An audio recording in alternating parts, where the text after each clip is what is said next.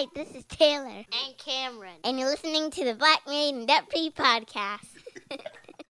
When you need mealtime inspiration, it's worth shopping Kroger, where you'll find over 30,000 mouth-watering choices that excite your inner foodie. And no matter what tasty choice you make, you'll enjoy our everyday low prices, plus extra ways to save, like digital coupons worth over $600 each week. You can also save up to $1 off per gallon at the pump with fuel points. More savings and more inspiring flavors make shopping Kroger worth it every time. Kroger, fresh for everyone. Fuel restrictions apply. Another day is here, and you're ready for it. What to wear? Check. Breakfast, lunch, and dinner? Check. Planning for what's next and how to save for it? That's where Bank of America can help. For your financial to-dos, Bank of America has experts ready to help get you closer to your goals. Get started at one of our local financial centers or 24-7 in our mobile banking app. Find a location near you at bankofamerica.com slash talk to us. What would you like the power to do? Mobile banking requires downloading the app and is only available for select devices. Message and data rates may apply. Bank of America and a member FDIC.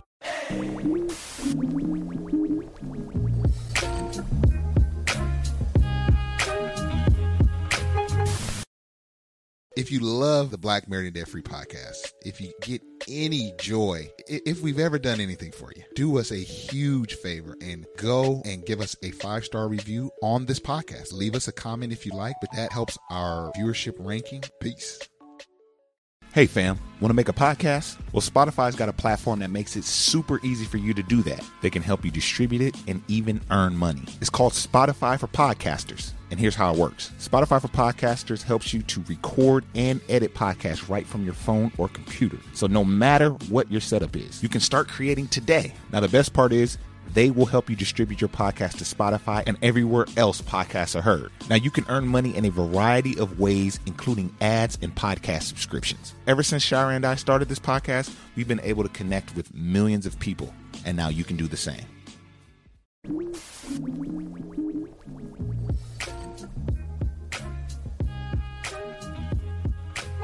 What's going on, everybody? This is Marcus, and I'm here with my lovely wife, Shira.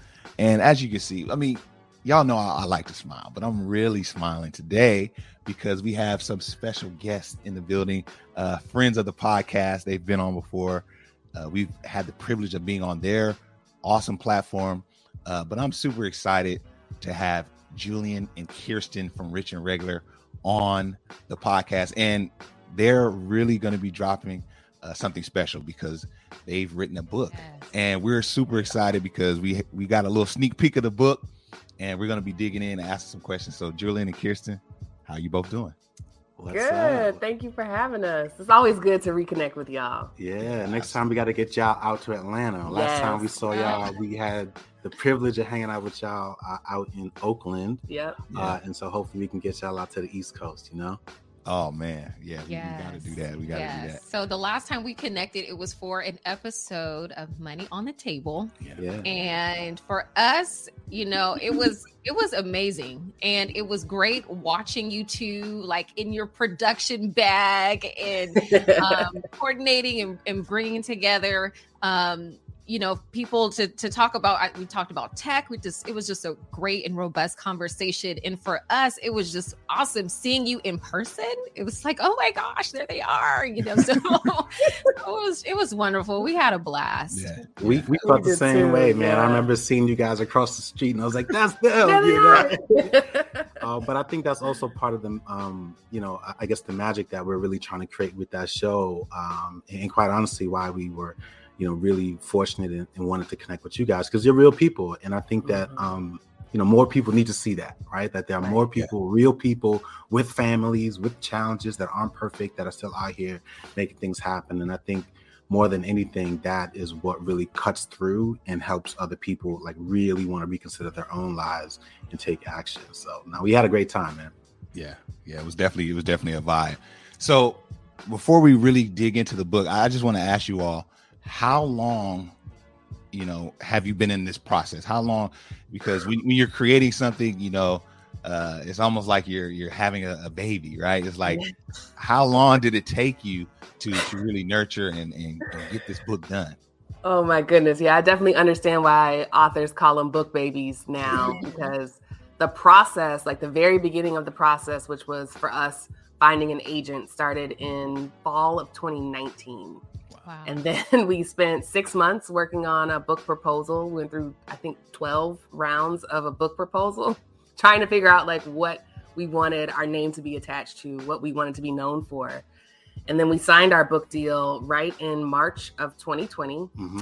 a couple of weeks before the World Health Organization declared it uh, a global pandemic. and so mm-hmm. everything changed after that. We had a plan for the book, and the book was always going to be tailored towards Black professionals, but it was going to be tone, like the tone of it was a little different. Yeah. And then everything happened. George Floyd happened, the pandemic happened, remote work happened. And so it allowed us to really say our message with our chest. and yeah. so yes. allowing room for all of that change and transition to happen. Long story short, it took us about two and a half years. We really did feel that that labor of love. Yeah. And just reading the book, I felt like you were talking to me. and I feel that this is the book that the black community yeah. needs, you know, right now. Yeah. And so I'm just excited to dive into it a little bit more um, today. But one of the questions that I wanted to ask, and I kind of I have an idea of what the answer might be, um, but what is it that readers will take away from the book that they won't be able to get from like reading your your blog? And shout out to before you go, shout out to their blog, award winning blog, y'all. Yes. If y'all are not familiar with it, but yes, oh. go, go ahead. Yeah, so there's a lot that I think you'll get from from the book. I think one of the the, the benefits of writing a book is it's one of the few times that you, I think people get to truly organize their thoughts, uh, especially if you're going the traditional route. You get to organize your thoughts. You get to be much more prescriptive. You get to be a lot more specific, and you don't really get that in a blog. A blog is a much more casual, uh, at least for us, a much more casual and, and dare I say even creative form of expression a book is similar, but it's much more structured. It's much more organized. We answer questions. We provide solutions. Those aren't really things that we've done in the past on our blog, and we've done that for a reason, um, mm-hmm. because we didn't want to. Well, first of all, we don't really believe that instruction is actually going to be the key to getting people to take action. And I know that's a little controversial, but it's something that we realize in having thousands of conversations with people about money, literally around the world, both in person and online. You start to realize more often than not, people have the answer. They know where to find the answer. They, that's not the problem, right? right? They're struggling with some of those other issues. It could be a cultural challenge or sort of a social norm that they're struggling to overcome, a combination of both, whether you want to call it fear, it doesn't matter. Those more uh, emotional issues are really what we think a lot of people that we're talking to um, in the book kind of struggle with. And so, to your point, Shira, that's why we wrote it in a way. I mean, sometimes it felt like uh, like a love letter. Uh, sometimes it felt like a kick in the butt, yeah. you know. But it was like it, it, it's a heavy dose of love, and we did that on purpose because we knew that we needed to do that in order to help people really, really uh, feel stirred up inside. So, yes, yeah. and I definitely feel that that was accomplished because sometimes like you can read a financial you know education book you know and like feel bad you know mm-hmm. about yourself but re- but in reading um your book i felt empowered right. i didn't feel judged you right. know i felt like okay th- this is a framework for which um I can be in the driver's seat to yeah. start to make good financial choices without going, okay, step one, step two, step three. But it was like a beautiful framework that was presented that I believe that readers will appreciate. Yeah. Thank you. Thank that you. was really important to me um, because I am somebody who will dive into books and take on the voice and the rules of the author. And in the personal finance space, that was really limiting for me because a lot of it didn't apply to my life. And so it was important that we created enough structure so people didn't feel like they didn't know, couldn't grab onto one thing and start, but also gave you rituals and, and reminders of things that you actually need to check in with yourself. I want the loudest voice in your head to be your own. Yeah. Black people do not need another guru, another teacher, another like person telling them what to do. We know what to do. We just need right. to like clear out all the the fluff and the noise and like get recentered. And I think that's what we were trying to accomplish, which is very hard because publishers insist that people want to be told what to do. And it's like when you're already marginalized, that's not what you want. that's what you're used to, but that's yeah. not actually what you want and certainly not what you need. Yeah, I think that's very well put. Uh, I was telling Shira, I said, if I got the the vibe, like when I first read, and I I hate to insert this author, but when I first read Rich Dad Poor Dad, where yes! it wasn't, it wasn't. I'm so glad you said that. Yeah, it wasn't a a, a, a strategy per se. There was some strategy, but it was more mindset and open you up. It's like, man, I never, you know. So I got that, and I feel like the black black community and, and any other community that reads this mm-hmm. will get that vibe when they read this. Like a lot of things that I never thought about that. You know, there's, yeah. a lot of light bulb moments in the book. So speaking of one, and you guys have kind of been on the front line of this, uh, the fire movement, financial financially independent, retire early. Can you kind of speak to how how and why that is important for communities like ours, uh, and why that's kind of been something you you you both have been on the forefront for? Um, so I found the movement first, uh, then I shared it with Kirsten. Um, and you know, it took her a while to kind of wrap her head around it, but eventually she did. Um, and then we both sort of stopped being outsiders and really decided to step in and really kind of make it a central part of our life. Um, but a lot of it goes back to what Kirsten was saying before in terms of the moment that we're in. Um, and a lot of these things were happening when we found a movement back in 2012, 2013. Mm-hmm. Society really just hadn't caught up to start giving it a name like the social reckoning, or we really weren't forced to pay attention because we didn't have a pandemic that we were dealing with at the time. But we were in the very early stages of our corporate careers. And so as we were thinking about this movement, and in general, it's a powerful movement that I think is relevant for everyone, especially working professionals of all backgrounds. It doesn't matter. This is a movement that I think you should at least acknowledge as relevant and something that might be applicable for your life. But when you think about it in the context of the Black community, and you think about the racial wealth gap, and you think about the racial income gap, you think about the struggles that so many Black professionals have in the workplace, and you combine all of those things, I think you really have to come to a decision to say, okay, I need to think about my like most of us think about our careers like like it's a game, right? And it's a mm-hmm. game that we believe that we can win, and we're gonna win because we're gonna work harder and we're gonna be smarter and we're gonna get more credentials and we're going to do all of these things and we're going to win. But the reality is, a very small percentage of people actually win. And we define winning in very narrow terms. It's either mm-hmm. getting the job, getting the next job, and it doesn't ever stop, and I'm getting the promotion. What we're really trying to introduce to people, all people, but specifically the Black community, is that winning can look like being at a financial position where you can afford to walk away, where you mm. can essentially cash out and live life on your own terms. And that doesn't mean leave your job. It could mean leave your job, right.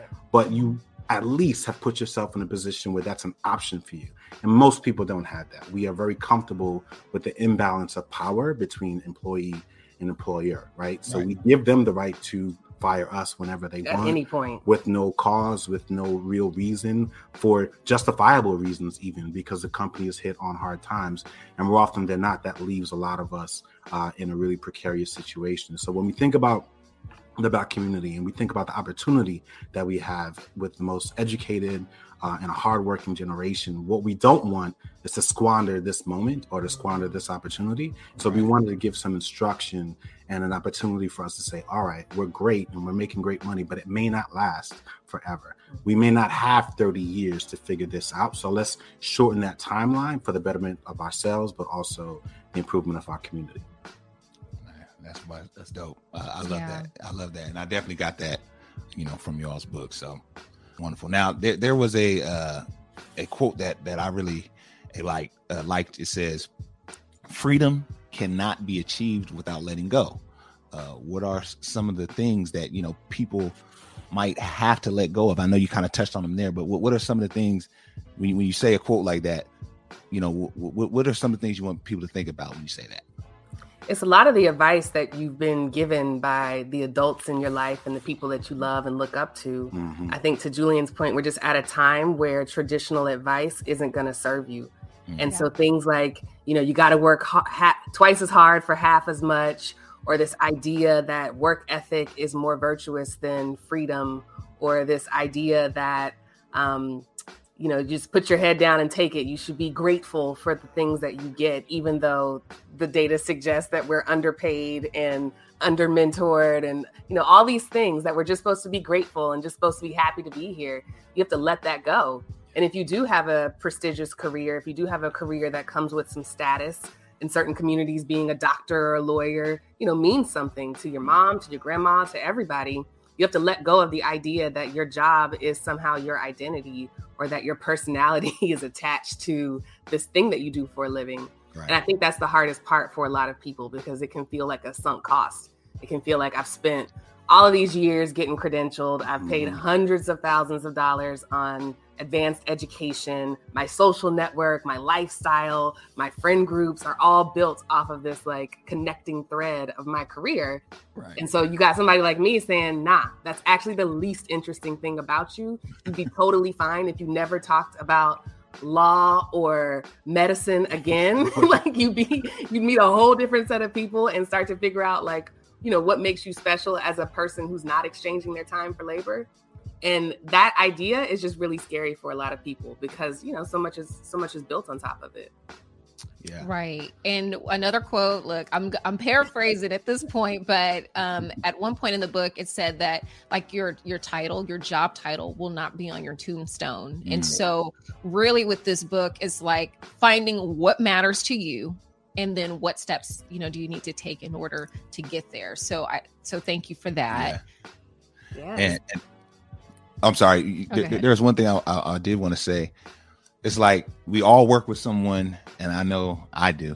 and it's like their job is all they have, right? Yes. And I think right. this really, what you were saying, Kirsten, really speaks to that. It's just like we're more than that. We're more than that, and you know, sometimes you just you see those people, and you're just like, Lord, get, oh, like, that's, get, that's get really, another passion, right? Get something. Yeah, I get it. And I want to be clear, like we've both been there. Oh yeah. So we, have been there. Um, yeah. we've had the fortune of going through some of the hard conversations personally and with one another to come to the conclusion that we've come to. And again, we just so happen to have been willing to have that conversation with so many people over the years, both within our circle uh, and outside of it. Uh, and that's when we really started to realize that this is a pervasive, this is culture. This is part of American culture. It's part of Black culture. And so, to your point, like you have to be willing to let some of those things go. Very similar to like parenting. Like we don't do all of the things that our parents' generation did, right? We take some of the things, or like you said, I think it was in the money on the table episode. You eat the you eat the meat and you spit out the bones, mm-hmm. right? We have to be mm-hmm. willing to do that uh, in more areas of our lives, in terms of our professional identities, in terms of our careers, in terms of how we think we can earn money, even though we may not necessarily know how to do it today. Doesn't mean you won't be able to thrive at that thing a year from now. And so this is the moment that we're in, not just from a social justice standpoint, but from an entrepreneurial and entrepreneurial standpoint, a lot of people really have an opportunity to lift themselves up and redefine who they are in a lot of ways. And we're hoping that our book can help get them over the hump. Absolutely. Yeah. And so, um, along those same lines, um, one of the chapters talked about the purpose of income. And I really enjoyed that chapter. And you laid out four uh, distinct purposes for income one being security, flexibility, independence, and freedom. So, can you talk a little bit more um, about that idea of having purpose for income and you don't have to tell it all because of course we want folks to get the book. I need to get the book. read it. Yeah. I'm gonna stop halfway through. It's like if you want to learn the other two, get the book. right. I think the purpose, uh, the purpose of income was really just our attempt to un- to tell people what it's like to live in a consumerist country. Right. Consumerism is a huge part of the American economy even through investing in the stock market 70% of the stocks in an s&p 500 index fund are related to consumer spending in some way. And so the idea behind the purpose of income is pretty simple. If you don't give your income a purpose somebody else will. And there's so many there are so many systems that are dedicated to doing this in a really stealth way we talk about uh, watching NBA basketball or uh, NCAA basketball since it's yeah. going on right now. But if you look on the court, there are hundreds of ad placements. They're on the floor, they're on the backboard, they're on the pole, shot, shot, shot clock. trying to remember all the parts. I know. they on the rim. Um, but it's everywhere. Your phone, it's everywhere. And it's to the point now where you don't know why it's in your timeline or in your feed. You don't know if it's something that you clicked on or Alexa just er- overheard you talking. Right. And so you are like inundated with marketing messages and advertising. And so if you don't have a very clear purpose for your income, it's just going to go to the advertisers who are in your ear. And so this is really just a reminder for people to say that the purpose of your income is to buy your freedom. Is you need to get money, know that your money can work way harder than you can, put it to work. And as, as you move through the purposes, you're kind of shifting from earning your money to managing your money to your money then working for you. And that's the goal is that you stop working and you have this financial plan that supports the laziest version of you. Whether you ever decide to be lazy is up to you but like you have a system that allows you to take a, a break when you need one. Shout out to the Nap Ministry. Encouraging everybody to take breaks.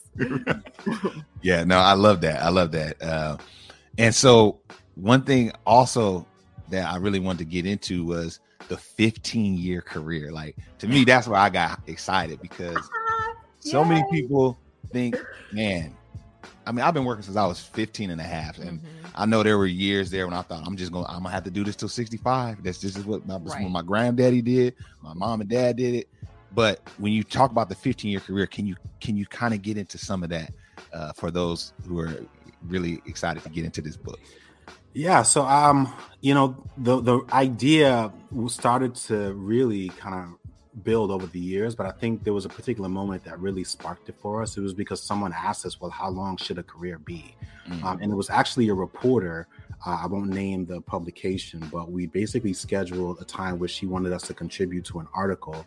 Uh, she actually missed that appointment, but she was texting us and calling us frantically because her mom uh, had literally fallen that day and she wow. was rushing to the hospital trying to both care for her mom and um, get in this interview really quickly yeah. and it was really sad obviously because of what happened um, but all of that really just got us thinking. It's like, wow, why don't you just take, just cancel the, the interview? Like, don't right. worry about us. We will make ourselves available. Mm-hmm. But we understood that she didn't see it that way. And so finally, when we spoke, you know, we were talking about that a little bit. We were actually interviewing her a little bit to learn a little bit more about why she didn't just kind of let it go.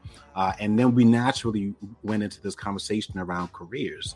Uh, and we were talking about how we'd managed our careers and some of the other people that we've met uh, throughout our financial independence journey who had managed their careers. And when we started to think about it, it was like, th- very few people actually have a hard and fast number. We just walk into our careers thinking that we're going to be here for as long as they'll have me. Right. Right. For right. as long as I am able.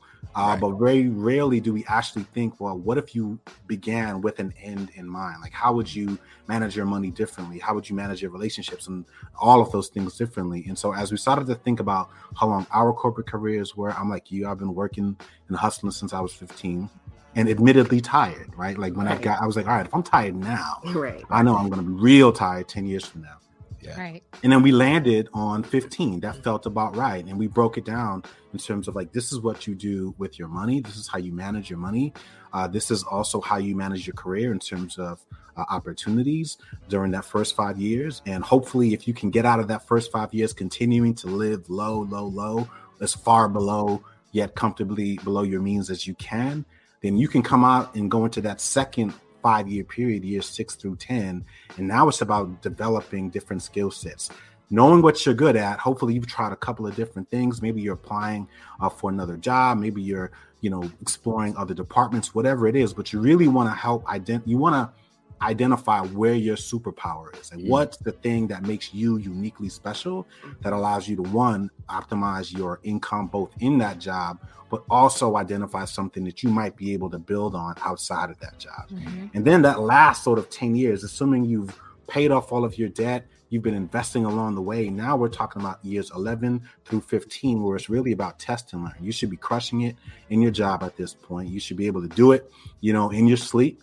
And now it's like, all right, with this extra time, I'm going to start looking outside and really putting these new skills uh, out there into the marketplace and seeing what I can do to to gain some supplemental income. And what we found, one, that worked for us, but two, for a couple of other people, it worked so well that they were actually able to walk away from their careers. They were able to cash mm. out before they even hit the 15th year. Right. Right. Wow. Um, and so, and, and you guys know this, you're, you know, investors in real estate, like it's always feels good to have those happy surprises. It could be that, hey, rent, rent is growing. It could be that market appreciation is going and you realize that while you were banking on, let's say, $1,000, uh, I'm just making it a, a rent collected at a particular property. Now it's upwards of 1200 1300 1500 right? So you get those welcome surprises and i think uh, even outside of real estate there are people who invested in the stock market and certainly if you've invested over the last 10 years we've not experienced average historical return nowhere close. right? We've had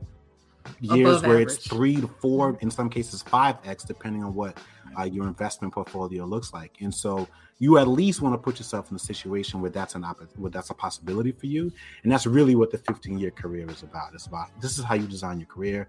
This is how you manage your time uh, so that at the end of that 15th year you have some options. You have a little bit more power. You can decide to hang on and just collect uh, a steady paycheck in your life is easy from there. Or you at least have put yourself in a position where you're empowered uh, and able to walk away yeah, Man, I, I, love, love that. that. And I like being able to read that section yeah. and see myself like where I would fall in that timeline. And yeah. then also evaluate evaluate or reevaluate, you know, okay, what am I not tapping into? Right. And then also to feel good, like, okay, I'm this is where, you know, I am and I'm, I'm not too far off. Right. So I think that was great. And th- another thing that you all talked about was you know, obviously creating streams of income um, outside of your nine to five job, but you also provided readers with reassurance that they didn't have to be an, an entrepreneur to achieve fire. And so I really um, did appreciate that. Um, but in considering your journey, there was a time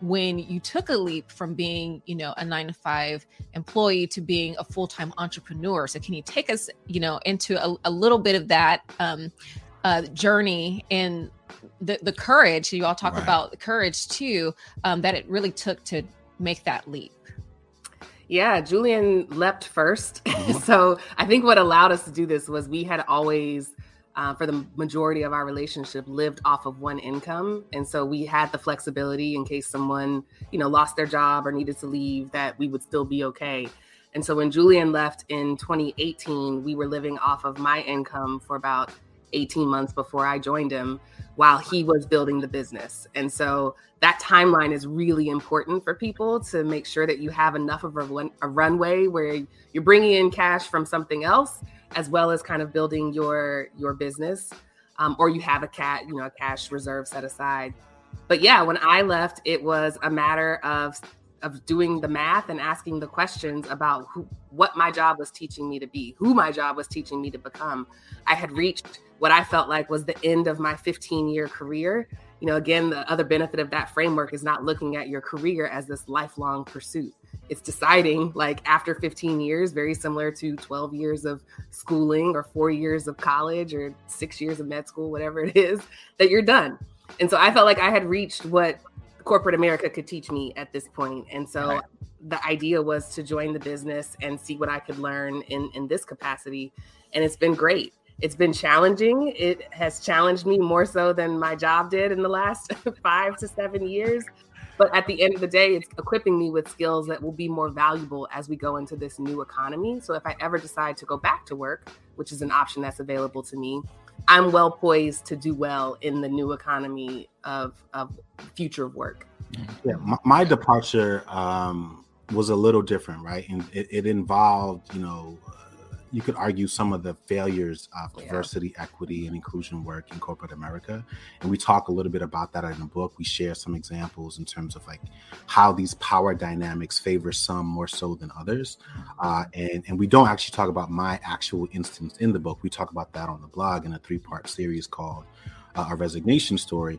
Um, but it's essentially, you know, a situation where I, I was made to feel very uncomfortable um, and was basically being um, you know, I, I, hate to sound dramatic, but when people like what they say, attack your character, uh, and that's something that happened to me. Uh, but there was a really interesting uh, racial dynamic that was a part of that, uh, and I learned a lot about myself through that process. I also learned that a lot of people have their own oh, versions oh, and stories of things like this, yeah. um, and are still till this day very uncomfortable talking about it. And so we felt as leaders, but also as creatives, that it was our job to talk about those things. And I think it actually helps to justify why our book is so important because when we talk about managing your money, we can't talk about money without talking about work.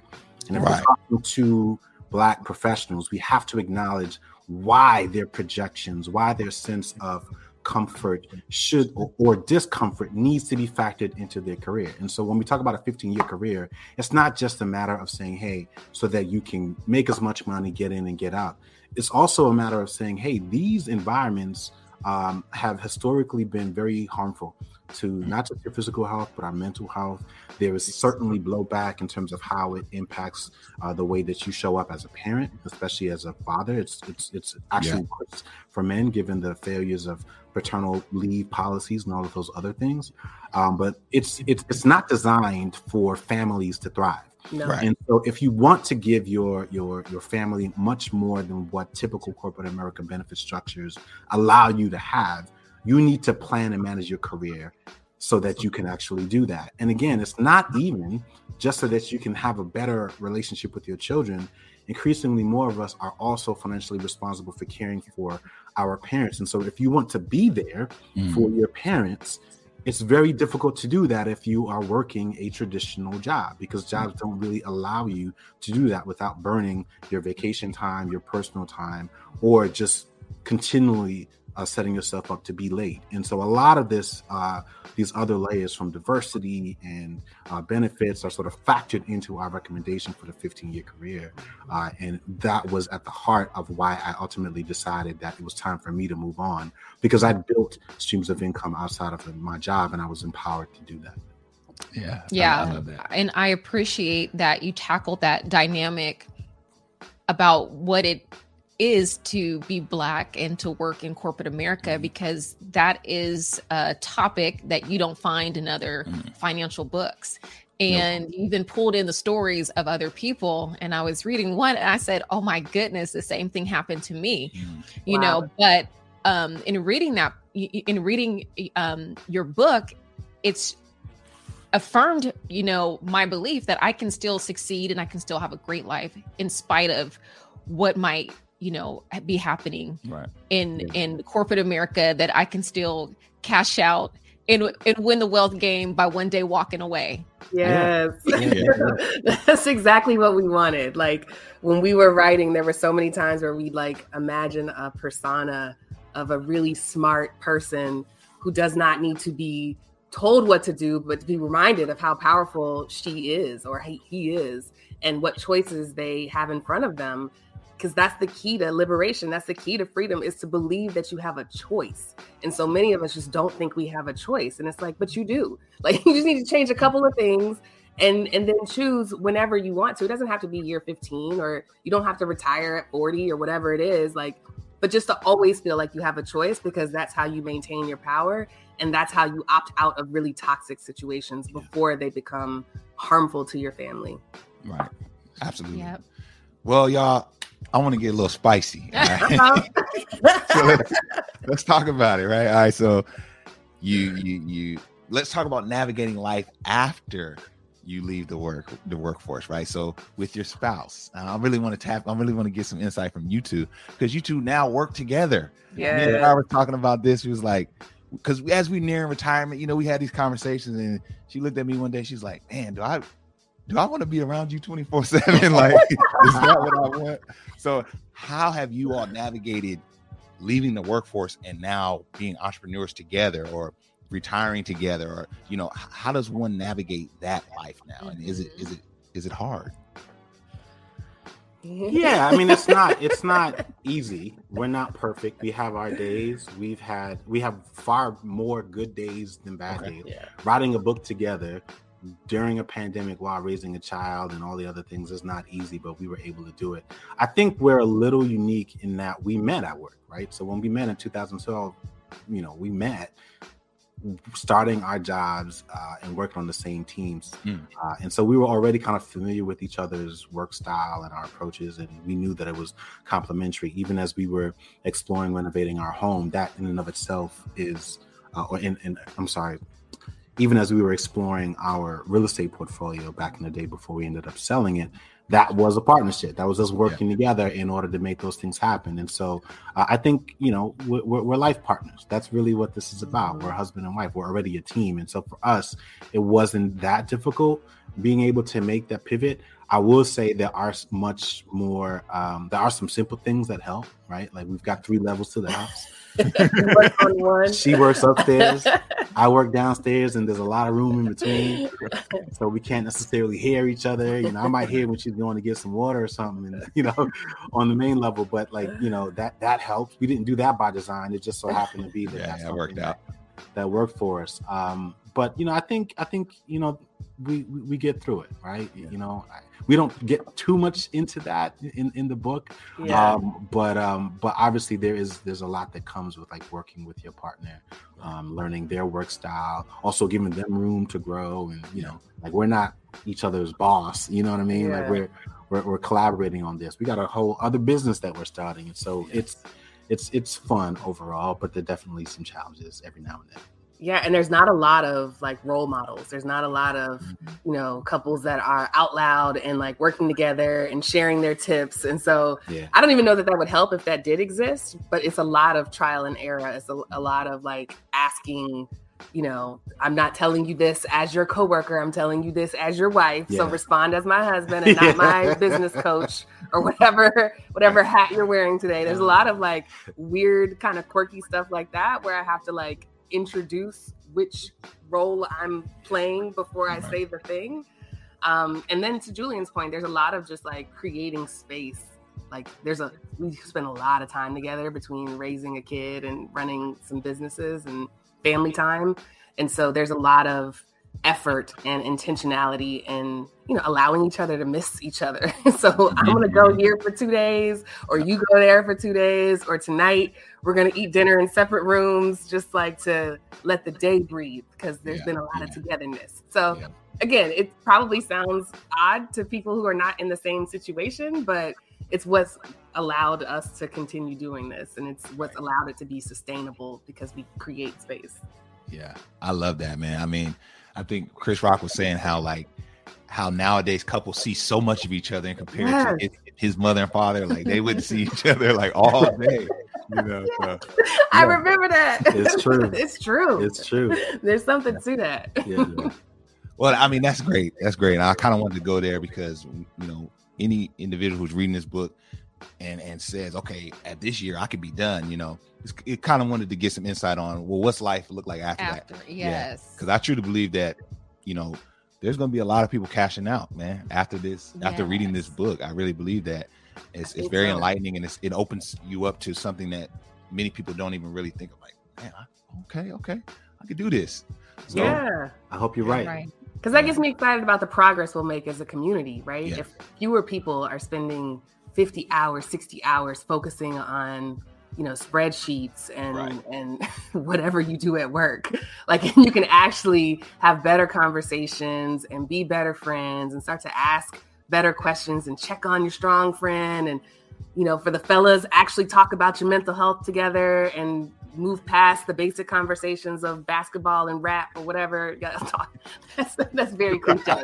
I know I talk about more than that. that that's a good that's a good assessment. Sorry, I'm gonna let it slide. I just look forward to how we all can show up for each other when we're not so focused on being these brazen careerists. Yeah. With no end in mind. Yeah.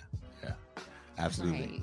Well, Shira, any last any final thoughts? You sure. You, you know, off. I was just going to say that we appreciate you both so much Man, and everything you do. You do it in the with the spirit of excellence right. and oh. we admire that about you and we're yeah. super excited about about your book and the things to come after yeah yeah so so, so much, guys. absolutely so where can people find this book uh where can they get their hands on it let, let, let us let us know where this is going where this is going to be at yeah, so pretty much every major retailer. So um, Amazon, you can get the uh, the book at Target, Walmart, uh, Barnes and Nobles. Those tend to be the top four places where we found people are searching for books. But um, there's several others. You can go to our website, everythingregular.com. We will uh, have a list of, for those who are interested, black owned and indie uh, bookstores if you want to support you know, small businesses. So we'll have a list of those. We'll even have a list of libraries. There are a handful of them who are going to have the book uh, ready for checkout. Obviously, not all of them, but you can do that as well. If, if you aren't able to uh, purchase the book, you can certainly ask that your library request it. Uh, we'll also have audiobooks. We'll be narrating it ourselves. And so if you prefer to listen on Audible or on uh, the Apple Books um, audio book platform, you can do it there as well. But uh, anywhere books are sold, you should be able to get it. And if not, you can ask them and they'll get it. But if not, Amazon is probably going to be your best bet. Man, that's dope, y'all. They we talk about Target and, and Amazon and Barnes and Noble. Like, Come on. you know, this is this is for real. So man, we, we're super hyped uh, for you for you both. So Thank you. Thank Julian, you. Thank y'all for being on, man. Yes. Thank you. Oh, man, it's great seeing you guys. Only thing I'm missing is some some udon noodles food, right? and some wings and some drinks. So we'll definitely uh, have to do this again uh, in person uh, next time. Absolutely, absolutely. All right, everybody. So we hope you enjoyed this episode of the Black Mary and Free podcast. This is Marcus, and I'm here with my lovely wife. Shira. We're gonna holler at y'all on the next one. Peace. Bye.